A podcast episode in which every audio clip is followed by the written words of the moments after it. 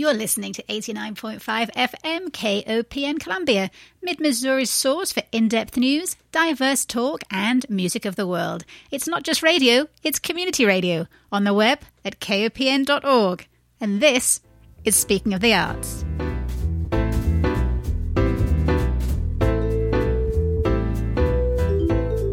Good morning and welcome to Speaking of the Arts, Mid Missouri's only weekly art show. My name is Diana Moxon.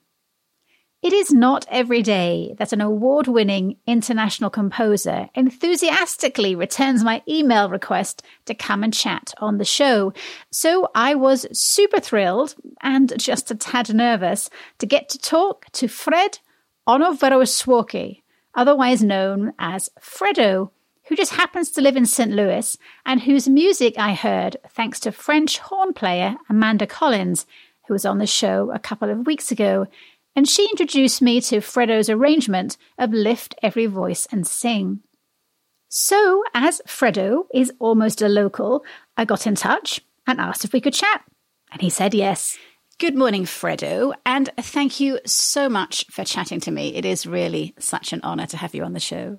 Oh, no, thank you for having me. The honor is all mine. well, you are truly a global citizen, a bit like me. Your parents are from Ghana. You were brought up in both Ghana and Nigeria, but you've made America your home for the last 30 years. And you describe yourself as an immigrant composer.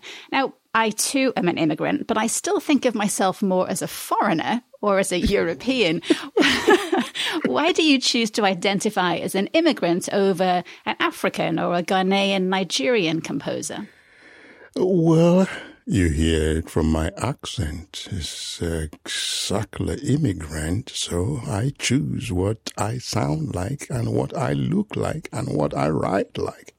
An immigrant composer. but you're also an African composer. I'm an African composer in a Pan African sense, in in uh, meaning I've traveled across the continent, I've imbibed a lot of different mannerisms, and I'm able to write in different things I've seen in different parts of the beautiful, beautiful continent.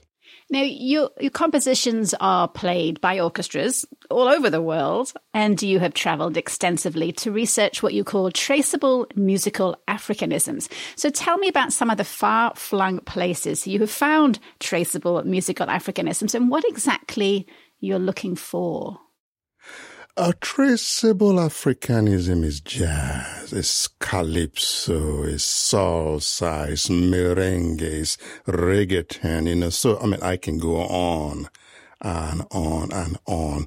In other words, art forms, cultural styles, that were brought to the new world by the early African slaves, you know, to the Americas, not just the United States, but all of the Americas, you know. So these have become combined with other European and indigenous style to create new forms. So um, those are what I call Africanisms. Uh, they could be some in some areas, like in Brazil, in some areas like in Cuba, in Santeria. They could be very, very purist in nature, but in some areas, uh, they could be mutated as in jazz, as in gospel, as in ragtime. So all of it is Africanism.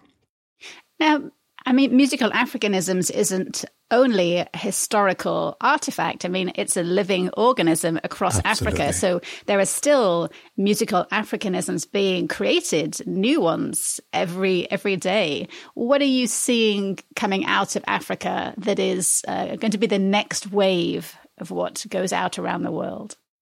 You know, Africa is a very, very interesting place right now. I like to see Africa as um, as being influenced by the prodigal son who returned home and is taking over. Uh, meaning Africa, most of Africa has, I mean, has imbibed what's going on in America, what's going on in Europe, what's going on in Korea, K-pop, and they are now using these styles that have come home to really reinvent themselves, you know. So, uh, translation, things are just changing because of the influx of new ideas and they're combining these new ideas with their indigenous drums, rhythms to create new styles. So it, it, it's, it changes so rapidly. Right. I've heard you describe classical music as supreme art music. Can you explain what you mean by that? Well, supreme, supreme, it can, it's disciplined, you know, and uh, it's calculated. It's not necessarily functional, meaning consume and let it go. You know, it's reflective. It's, so that's why it's called art in some areas and disciplined by many people. Um, and that attribute of that music is not exclusive to one culture. You know, I, I try to make that clarification. Any, any, any culture or group can be disciplined, be it European, Latin American, African American, African, Asian American any culture can be disciplined, can create disciplined art. But you're not including popular music in that discipline? No, no. Popular music falls under the category of uh, consumables, if you will. You know, I mean, it's to be enjoyed, it's for a purpose, it's here and it's gone. Do you like popular music? I love popular music. Didn't you see? The, didn't you see the list I just gave you? K-pop, calypso, reggae, hip hop. You know, you just name it. You know, I love it all. Really. what do you listen to in your car? Oh, I love jazz, and I love some. Oh, I'm a big, big, big, crazy, big fan of Debussy. You know, Stravinsky you know, Bob Marley, Dennis Brown, you know, uh, Rihanna, Katy Perry, you know, I could go on. You know. I, a polyglot, if you will, you know. I mean, I love to listen to everything, really. Is there anything you don't like to listen to? there is nothing I don't, if it's music I love, I love, you know, as a good, good rap of mine, you know, um, a young doll, he would say, that's major, you know, everything beautiful is major for me. I want to listen to it. but it is classical music which you are known for. At what point in your young life did you think this was your avenue? I don't know. I see in Ghana, I, you know, I grew up a boy soprano and, you know, back in the days, a very rigid British system. So, you know, uh, you were exposed to the Te Deums, the motets, you know, the palestrinas, the Byrd, the gibbons, tallis, and, you know, canticles and things like that, you know, but it was mostly as a boy's, boy soprano, you know, it was later, it was later in life, you know. It just happened, really, just happened. You know, mind you, I trained uh, in engineering, but music never left. So I kept coming back, and eventually I decided this is my home. I better stay in this lane called classical music composition. I think we have this idea of classical music, if you just took a general vox pop, as being a genre that is dominated by 18th and 19th century white men. I call them dusty old men. Um, and when you look I, at the. Pre- I didn't say it. I say this on almost every show. Um, and when you look at the programs of most symphony or philharmonic orchestras around the world, we see the same preponderance of dusty old white men. Yet we also see many orchestras struggling to fill concert halls and struggling mm. to connect to contemporary, diverse, young audiences. And I'm going to repeat a quote that you gave to Coro Allegro writer. And it's such a beautiful quote, and I, I'm going to say it many times over the course of my shows. If every concert hall in America could allow a wide variety of repertoire to come in, could allow a different palette of music to be heard, with influences from the East and the Middle East, from Africa, the Caribbean, and Latin America, influences from the wealth of experiences shared by diverse immigrant populations to America. That would be classical music reimagined. Audience sizes will increase, not decrease, as the recent trend seems to indicate. So, my question is why is this such a struggle for orchestras? It's, it's uh, simple. it's missed opportunity. What a missed opportunity. A lot of our orchestras are exhibiting. You know, we have new immigrants, we have new communities moving into our community, and we're missing a chance to engage them. You know, uh, mind you, classical music, the history of classical music as we know it today was always changing, you know? Uh, today we talk about Tchaikovsky, we talk about Stravinsky, we, uh, we talk about Mussorgsky, you know?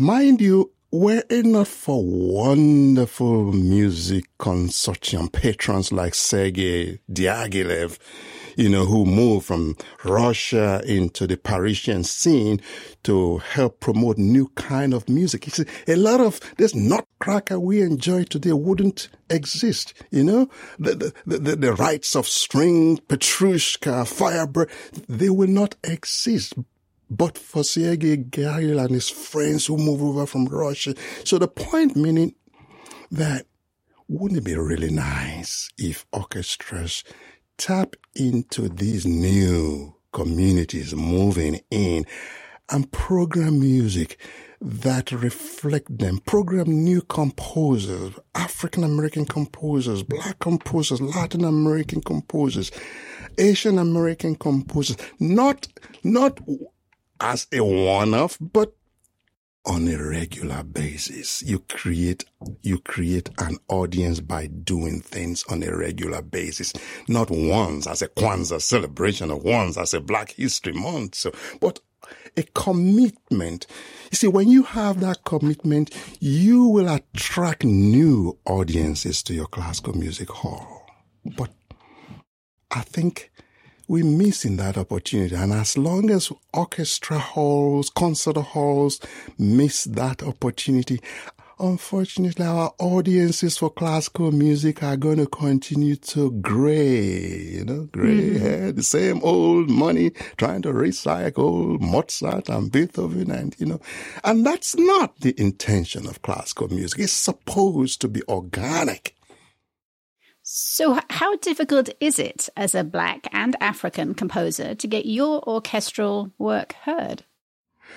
Oh my gosh, it's it's um, it's it's a daily, endless knocking on the doors. You know, knocking. I like to use the phrase, "I'm never tired of knocking at the door of canon." I'm constantly you know, talking to people. And I'm also just really, really uh, grateful to have a wonderful network of friends, you know, who are able to tell their friends. And besides, my music tend to speak for itself. You know, that sounds self-serving, but uh, people see, people hear, and they tell their friends. So I am really very lucky, I must say. Do you think maybe that we're finally at a tipping point in the arts in America and the West? That it's beginning to see its whiteness and starting to really listen to its black and brown communities and opening doors to black and brown artists and audiences? Or do you think it's going to be business as usual? I, I, I hope we're listening. I really hope, you know, but I'm also, uh, you know, I, I, try to look at things uh, in a metaphysical way, you know, in that everything in life tend to have its equilibrium point. You understand? At an equilibrium, things got to change. You know, don't matter, you know, how powerful, how resourceful we are. But at every equilibrium point in life, things got to change, you know. Uh, we can go, or we can wax historical if you want, but that's what it is. Things got to change. So I hope that we can voluntarily, as a society, see what's going on right now as opportunity to be part of instituting change. Well, me too. I'm I'm ready to hear different things when I go and listen to orchestras, and and I have loved just hanging out on your website and listening to your music because oh. it, it is very enticing, and I'd love to hear a big orchestra play it. But in in reading about and listening to your work, I heard at least part of your triptych of American Voices, a cantata for the people. And I'd love to have you talk a little bit about it. So before we listen to a piece, let's start with a little about the backdrop of what was happening culturally, socially, politically at the time you wrote the work and what you wanted audiences to understand. I was commissioned by Coro, as you well know, and the the directives were pretty straightforward. Fredo, everybody's very concerned what's going on, you know, in this country, you know, following the 2016 election, you know.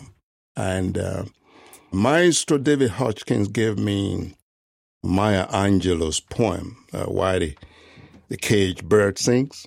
And then um, one of the singers at Coro gave him to give me um, Langston Hughes' poem, as I grew older.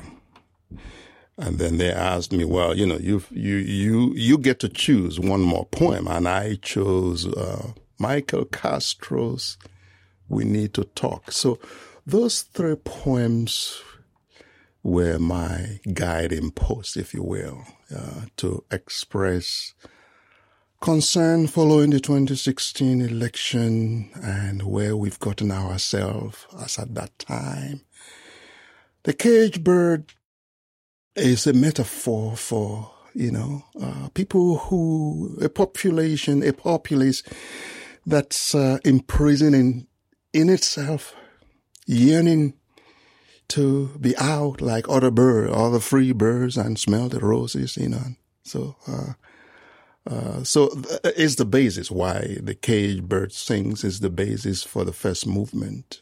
And, and the second movement, was inspired by Langston Hughes' poem as I grew older, and it talks about in it um, it talks about walls that prevents the narrator from his or her dreams, you know.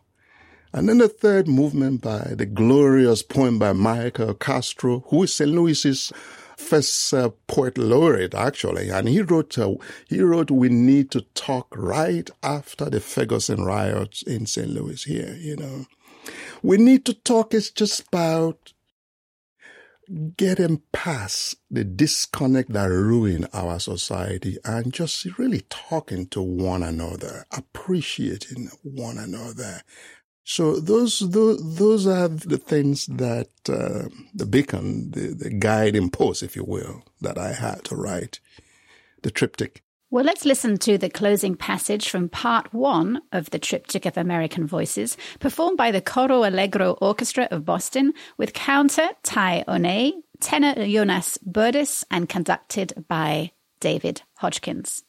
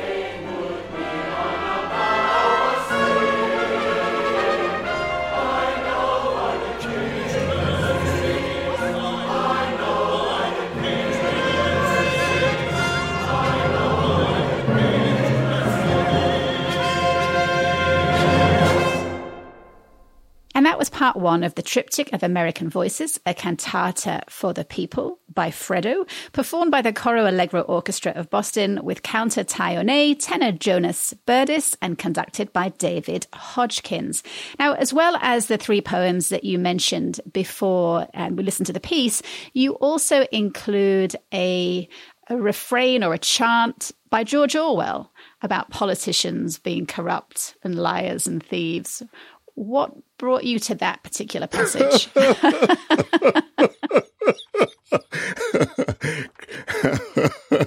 politicians and crazy politicians, corrupt politicians, you know. Well, you see, I, as you mentioned earlier in the program, you talked about me coming to America about 30 years ago, you know, 30, 31 years ago. I came to America to run away from crazy, corrupt politicians from Africa. Did you bring them with you? I did not. I did not. And it just suddenly looked like I've gone full circle. I'm, uh, you know, I, I said, look, I came to America to run away from this. What's going on? you know, I'm back to the line of crazy politicians, corrupt politicians, where common sense no longer makes sense, you know? So that's what that's about. And, and no one said it better than, than George Orwell, Eric Blair, his real name, you know, people that elect corrupt politicians. We shouldn't be blaming anybody but ourselves. They say the people get the government they deserve, but I don't. That's right. I'm not sure that we really deserve this. We don't deserve, but when you have a system where a majority rule decides whether that majority was rigged or not, it gets to decide, then we are all complicit. mm.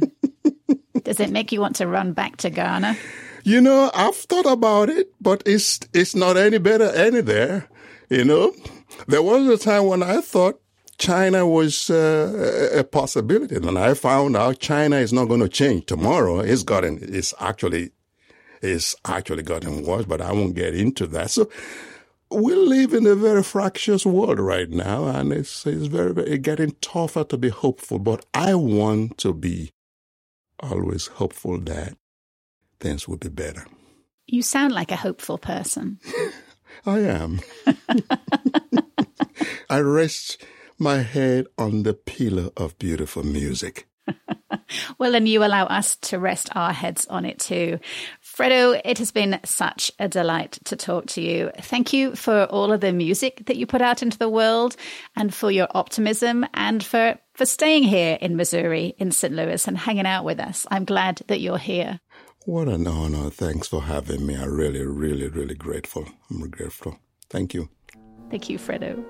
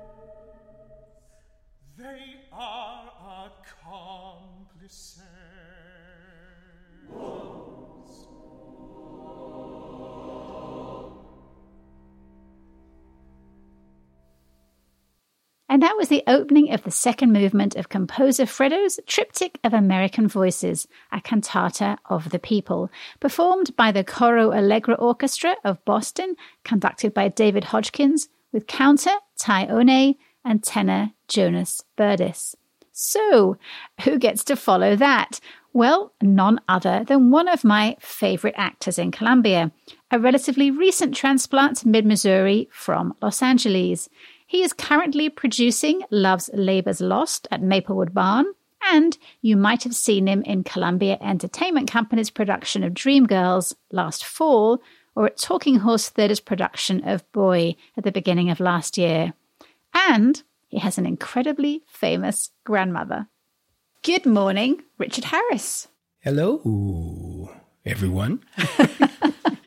Well, welcome back to the show. I know that today you are here to talk about the Columbia Griot Society. And if we have time, I'd also like to touch on the famous black playwright August Wilson's seminal manifesto from 1996 entitled The Ground on Which I Stand. Of course. Okay. But before all of that, can we just spend a moment heralding your incredible grandmother, the unstoppable Opal Lee of Texas, the loudest voice behind the calls for Juneteenth to be recognized as a national day of celebration, and no less than P. Diddy's new bestie. So, how is it living?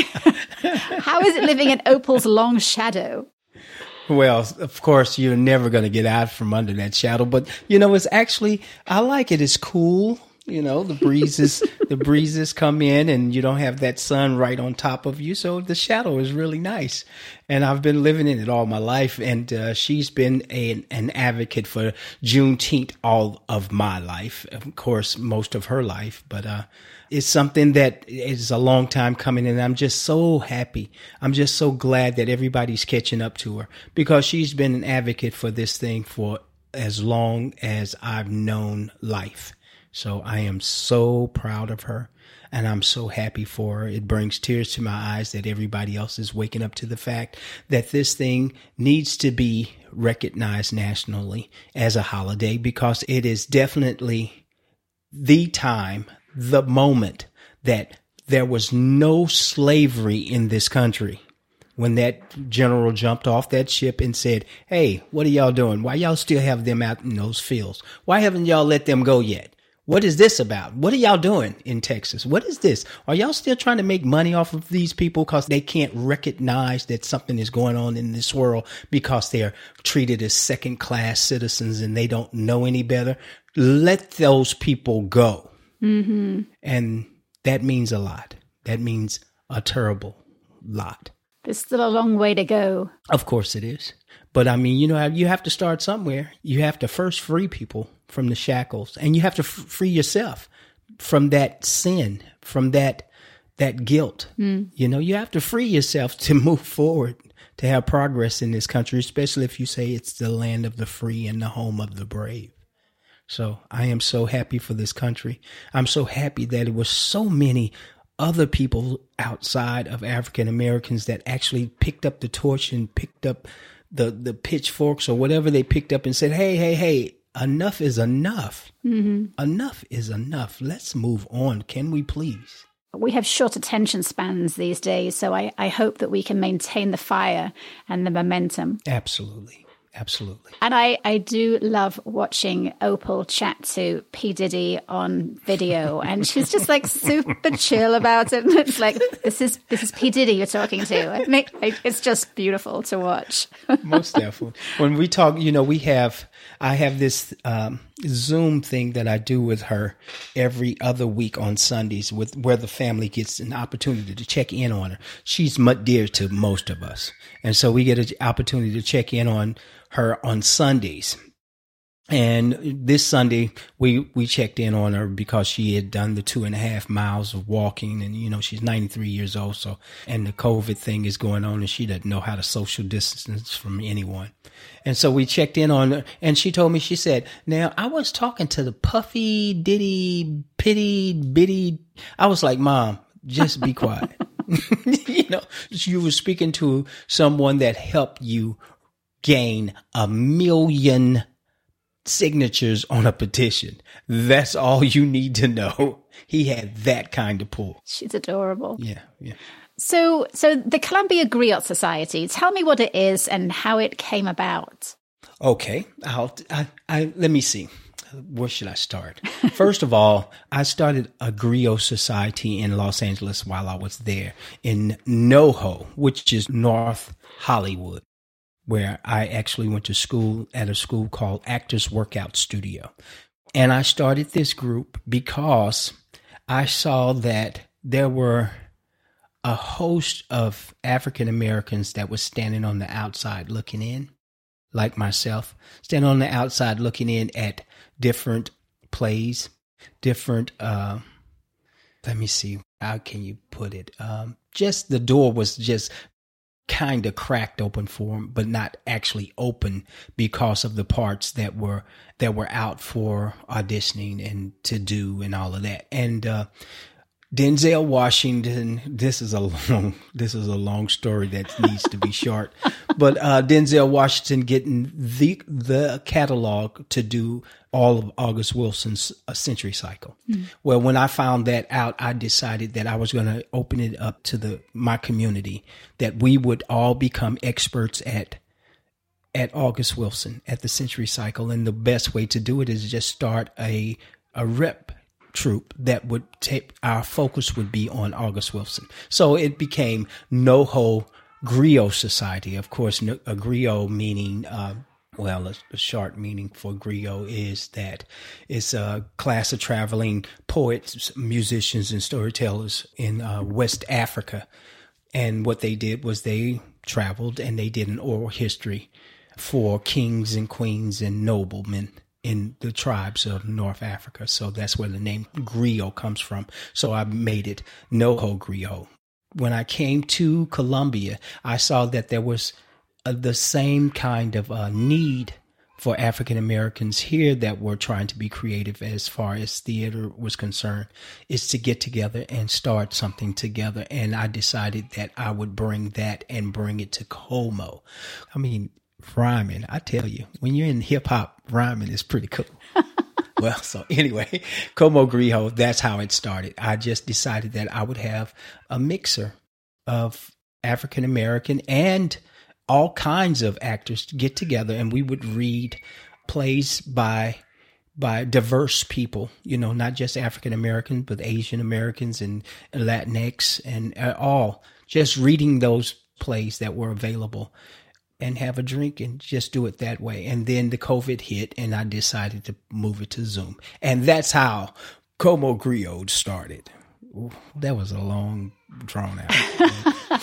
so when you and I talked last year, I asked about the possibility of there being a black theatre company in Columbia. Is the Columbia Griot Society a step in that direction? Absolutely. You know, the first thing that I did, well, not the first thing, but what I did at the beginning of this year is took took myself on the road to Kansas City to go to the black rep there and took myself to St. Louis to the black rep there and introduced myself and told them all that I was standing in Columbia and I would love to network with them and have the opportunity to audition and show you that Columbia, Missouri had a wealth of talent there and that you know, reaching out to them to help me start that repertory theater, an African American repertory theater here in Columbia. So, of course, that's that's the first stepping stone is starting uh, starting with this Como Griot society where we could all get together and start reading together and start noticing who's who and see who was available and see who was, you know, interested.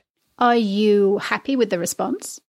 You know, of course I am because there, even though I was hoping that it would be a bigger response, you know, if you, if you go to Como Griot right now, you'll see that most of the actors are actually outside of Los Angeles, New York, and Atlanta.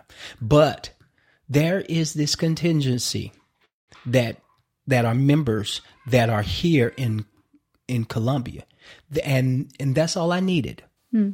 was a couple of people. And I have some great, talented people that showed up. And so I am more than elated that there are as many that I found here that's willing to uh, do the same work that I do. Well, I wanted to touch on August Wilson's seminal speech that he gave at a conference, a, a theatre communication biennial conference. And it was such an impassioned speech that they had to restructure the whole conference to accommodate the aftermath of what he said. But one of the things he said was Black theatre in America is alive, it is vibrant, it is vital it just isn't funded. Black theatre doesn't share in the economics that would allow it to support its artists and supply them with meaningful avenues to develop their talent. Has much changed over the last 25 years? I think so.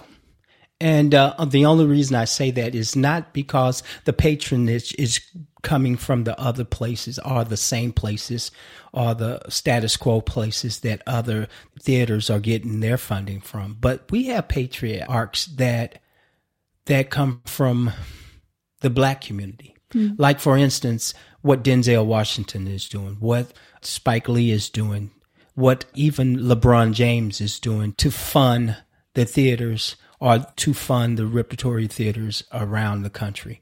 You know, I, I went to St. Louis African American Black Repertory Theater at the beginning of the year just to see what was going on.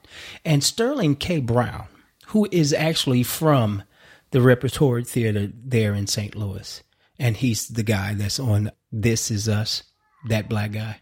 He's actually from St. Louis. And he turned all of his attention to that black repertory. I mean, funding. He's lended his voice.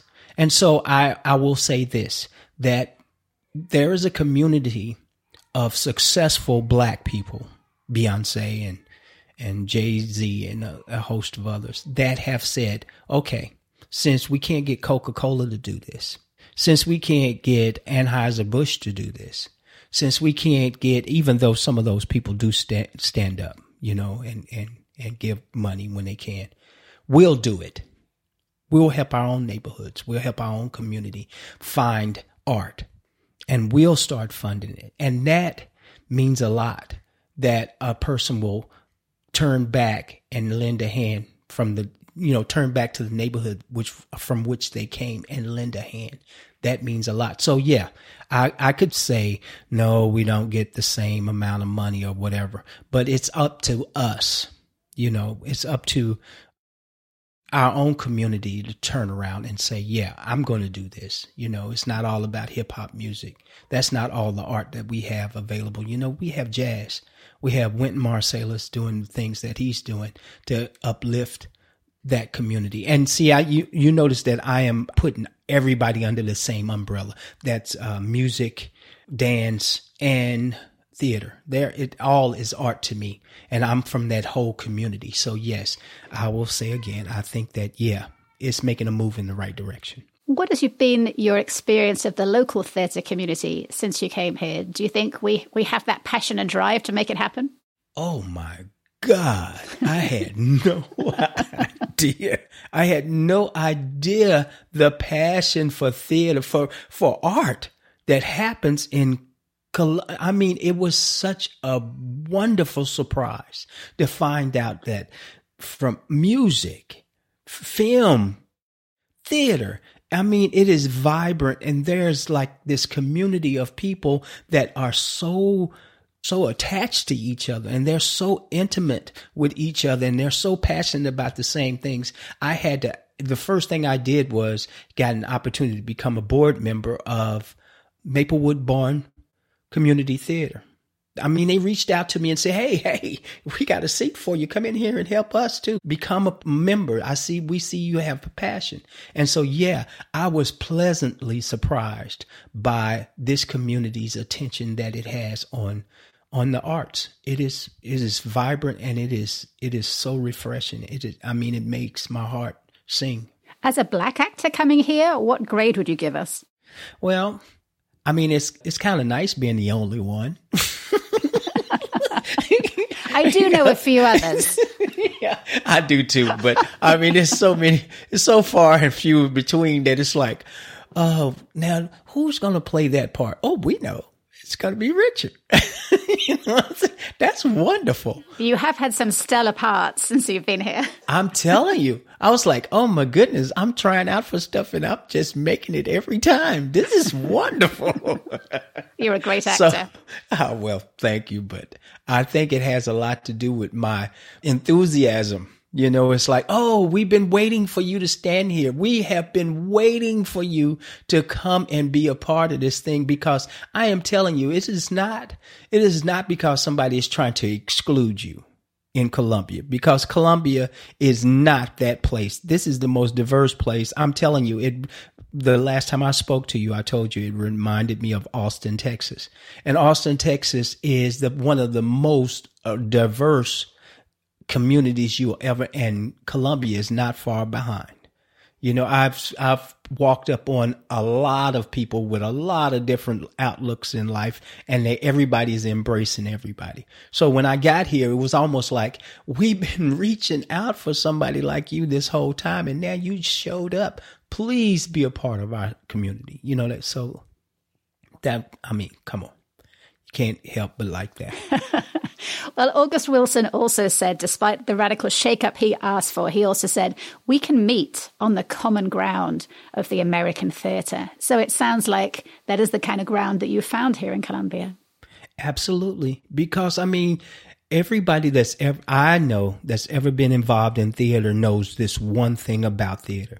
It is definitely the mirror. I mean, it is the mirror. It tells you, I mean, those, the plays, the acting is not necessarily acting. It's just like, it's just showing America a mirror. This is who we are. This is who you are. This is who we are. And that's what theater is. It, it presents America to America. And it, it makes us uh, realize that we're all connected. We're all one people, and that yeah, we have just like any family, we got some we got some stuff that's really bad, but we got some stuff that's really good too. And we need to embrace that really good stuff, but you have to know it all to know who you are. Mm. And that's what theater is here. That's what theater is. So, if somebody wants to get involved with the Columbia Griot Society, what is the best way to get in touch with you? The very best way is to just go on Facebook and find me or find the Griot and give us a holler. Let us know that you're standing there, and my door is wide open. If you have a passion like I have for theater, for acting, for that kind of thing, then the door is going to be open for you in Como Griot. You know, if you have a story to tell, if you want to be a storyteller, if you want to play a part in that, if you want to help the community in that way, then the door is open for you. So just go on Facebook, look up Como Griot Society, or look for Richard Eugene Harris Jr. and friend me and let me know in a message that's what you're trying to do. And I, I promise you that I will turn my attention to you and see and unlock the door and let you in. And then you can play as well. Well, I will put the link on on the show's Facebook page too, so people can click on that if they want more information. Richard, it is always such a delight to talk to you. Thank you so much. You're so wonderful to me. I mean, you was you were one of the first people that said, "Hey, hi, how you doing? Come on in here. Come on in here. Have a cup of coffee. Sit down." Let's talk about it. I remember seeing you on the stage at Talking Horse Productions in the play Boy, and you were so, it was a great play. I mean, everybody was awesome in it, but you were very, very mesmerizing. And I thought, who is that? I have to get him on the show. So thank you. It is a friendship that I have very much enjoyed. Uh, hopefully, long standing, and we can continue to enjoy each other's company. Indeed. Well, Richard, thank you so much for being on the show once again. Thanks for having me, and have a blessed day. And we are going to leave our final calling card of the day with a new man in the neighborhood who goes by the name of Mr. Mosy. And here to introduce us to him is the Missouri Symphony Orchestra's executive director, Trent Rash. Good morning, Trent. Good morning.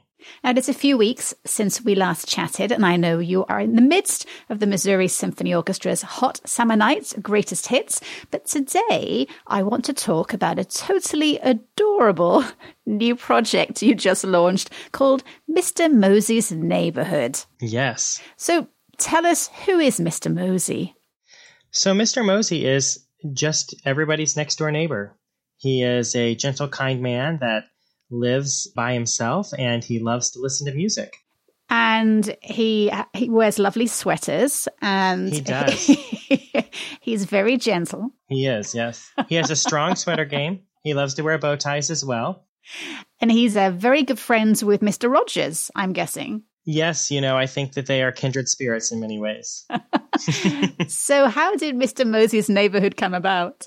You know, it really is the the creative brainchild of Monica Cynical Palmer, our director of development and marketing. She came to me kind of early on during this pandemic and said, "Wow, you know, it's really hard to teach your children," which I agree with during this time. And she thought there's a lot of questions that are being asked and maybe people need something or someone to help answer some of those questions to help children feel more comforted during this unprecedented time. So, I mean, were you hoping to fill a kind of musical knowledge gap, or is this really all about COVID nineteen and comforting children? Well, it's it's more than that. I mean, that is definitely the the catalyst for it, but I think it really is also teaching children about being more in touch with their feelings in general, and also in in doing that, introducing them to classical music and how their imaginations and what they're feeling and what they're thinking can be positively influenced by what they listen to. Now, you are a parent of small children, and I'm wondering, you know, at some point in our lives, we seem to, most of us, drift away from classical music. What is a great age to introduce children to classical music, and, and how do you get over that hurdle of, of having them drift away at some point? Yeah, that's a great question. So I, I I'm not sure there is an age that's too young. You know, my older two kids both did a, a wonderful program called Kindermusik, which uses a lot of classical music along with movement and imaginative, creative activities. And I think that's sort of a, a part of what Mr. Mosy is. I think part of it is teaching children how to be active, engaged, creative listeners while they're listening to this music. My youngest is three, and when I put on classical music for him, his initial impulse is to dance, is to move, which I think is beautiful. And I think as we get older, we kind of think that, well, that's silly. I shouldn't do that. But I think we can learn a lot from watching a younger person and how they respond to that music because it's learning how to keep that same creative impulse as you get older and continue to listen to that music. So, Mr. Mosy's Neighborhood, episode one, I think you just put out this week. It's called Ode to Feelings. And I did chuckle aloud when you said, composers have feelings too. yes. so funny. How did you decide on the script for the episodes? Was it, did you do some workshopping with the symphony staff's children to see what kind of appeal to them? So, Monica generally does the writing of the scripts and she tests them out. Her writing partner is her daughter, Anna. And so she uh, runs a lot of things by her. And actually, in an episode coming up that we just filmed, a lot of what is in the script that Mr. Mosy says are words or things that Anna described when she was describing a particular feeling, which I think is really neat. So, y- how many episodes will there be? How, how long is this series? Yeah, so it's a 10 episode series. They are released every Monday morning at 9 a.m. And the final episode will release on the 24th of August, which is right before school starts again. So, we'll be talking about new adventures and when things start again, how we deal with that. And uh, you haven't filmed them all yet, then they're not all in the can. You're doing this kind of as you go. That's correct. So we're we're we are ahead of the game, of course, but we are um, also still fil- in the process of filming and editing, and probably will be for a few more weeks. Now, it was a collaborative effort. It isn't only the Missouri Symphony. You brought in some other arts friends to help out. Who's on the team? Yeah, so we are very fortunate to be working with Aaron Phillips who is a wonderful filmmaker, and uh, he's also doing the editing for the project. Tom Andes, who is a colleague of mine at Stephens College, he wrote the Mr. Mosy theme for us in about 30 seconds. He's just so brilliant like that. And then Audra Sergel, who's a dear friend and just a lovely human, she's doing a lot of the incidental music that happens underneath Mr. Mosy. So that's a really neat process because she's watching sort of the rough draft versions and she's writing little bits as I speak that make sense to go underneath what I'm saying. Well, let's listen to a little bit of the intro from episode one of Mr. Mosy's Neighborhood.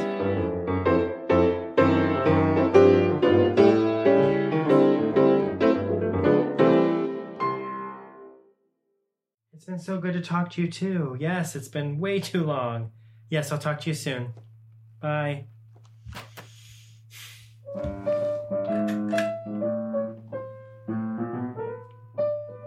Oh, hi there. It's so good to see you. I was just finishing up a video call with my friend Amy. It was so nice to talk to her. It made me feel really happy. How are you today? Feelings are really interesting, aren't they? You know, when I woke up this morning, I heard the birds singing and I saw the sun shining, and that made me feel really happy. But as I kept going through my day, I thought about all my friends that I haven't seen in a long time, and that made me feel sad. What do you do when you feel sad? You know, my friend Amy gave me this music box to help me when I feel sad.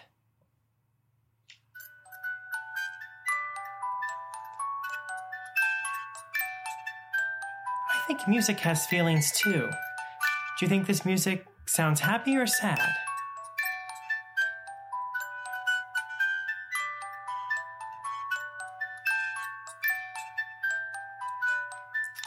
Well, it made me smile a lot, so I think it sounds happy. I love the way that you turn to the camera. It's it is very I mean it's so inspired by Mr. Rogers.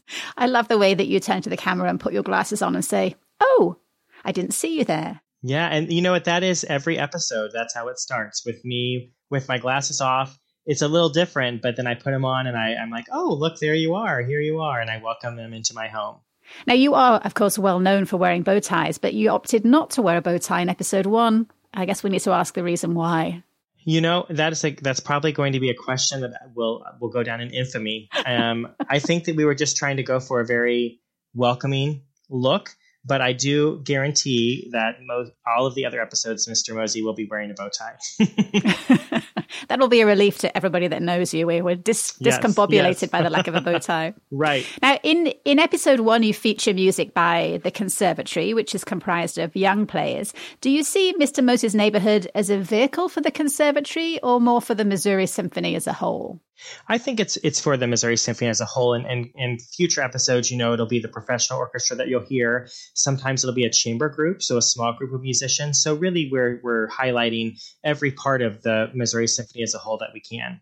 Well, while I've got you here, I wanted to have a, quick chat about what you see as the future for symphony orchestras around the country, particularly in this current time of debate about why symphony orchestras and audiences and donors are not more diverse. Hmm. And we are, when you look at the musicians in most orchestras and the donors and the audiences, they are predominantly white. And the music most orchestras play is it almost exclusively by, as I call them, dusty old white men.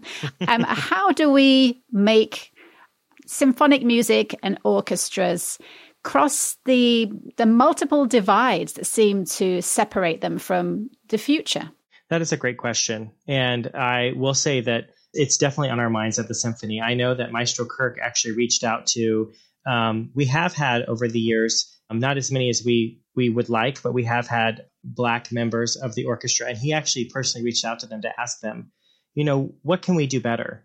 And I know for, for what I think we can control at the, the symphony, it's definitely how can our board look better? And how can what people see look better so for for me that's the things that we can control are we can we can make a commitment to continuing to engage and have more board members that are are persons of color or we can continue to look for ways to bring in musicians that are black or brown and you know there's some really great groups out there that we can become a part of that um, look out for these musicians that sort of help them to find careers or to, to get careers in, in this profession.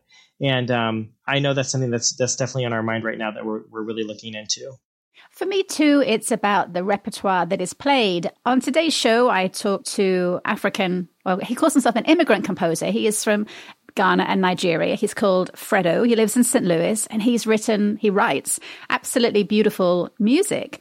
And he says, and at, at the risk of repeating myself to people that have been listening to the whole show, that if every concert hall could have a variety of repertoire from a different palette of music, from influences from all over the world, and that we could use the wealth of experiences that the immigrant populations bring to America, that would reimagine classical music and that would give audiences something new to listen to. And I know Monica and I have talked about the lack of female composers, but really they, there is no lack of female composers. There's a lack of, of desire to play their music, and there's a lack of desire to play music music by black and brown composers. And that's something that I hear from the Mizzou international composers that come to town every year. It's really hard getting your work played. And I would love to see a different kind of repertoire. Is that also in your discussions?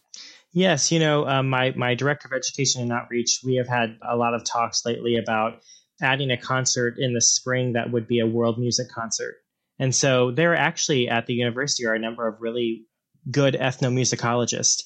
And so I, I would love to see a concert that celebrated different cultures, just like you said and that used authentic music from these cultures by composers that were writing them. I think that would be a great thing. There is certainly no shortage of composers out there that are writing amazing music. We just need to have the opportunity to hear it. Yes, yes. Well, Trent, thank you so much, or Mr. Mosy, I should say. Thank you very much. I know that Mr. Mosy's neighborhood videos are not targeted at me, but they are adorable and delightful, and I look forward to episode two. Good. They are for kids of all ages, for all those young at heart. So I encourage everybody to watch them. Trent, thank you so much. I'll speak to you soon. Thank you. I always feel like I have so much to shoehorn into a single hour, and before I know it, time is up for another week. So, once again, that is it for today's show. If you want links to Fredo's music, the Como Griot Society, or to watch the adorable Mr. Mosy's video series, I will post those links on the Speaking of the Arts Facebook page. Thank you so much for listening. I'll be back next week with more news from the local art scene. Until then, stay arty, Columbia.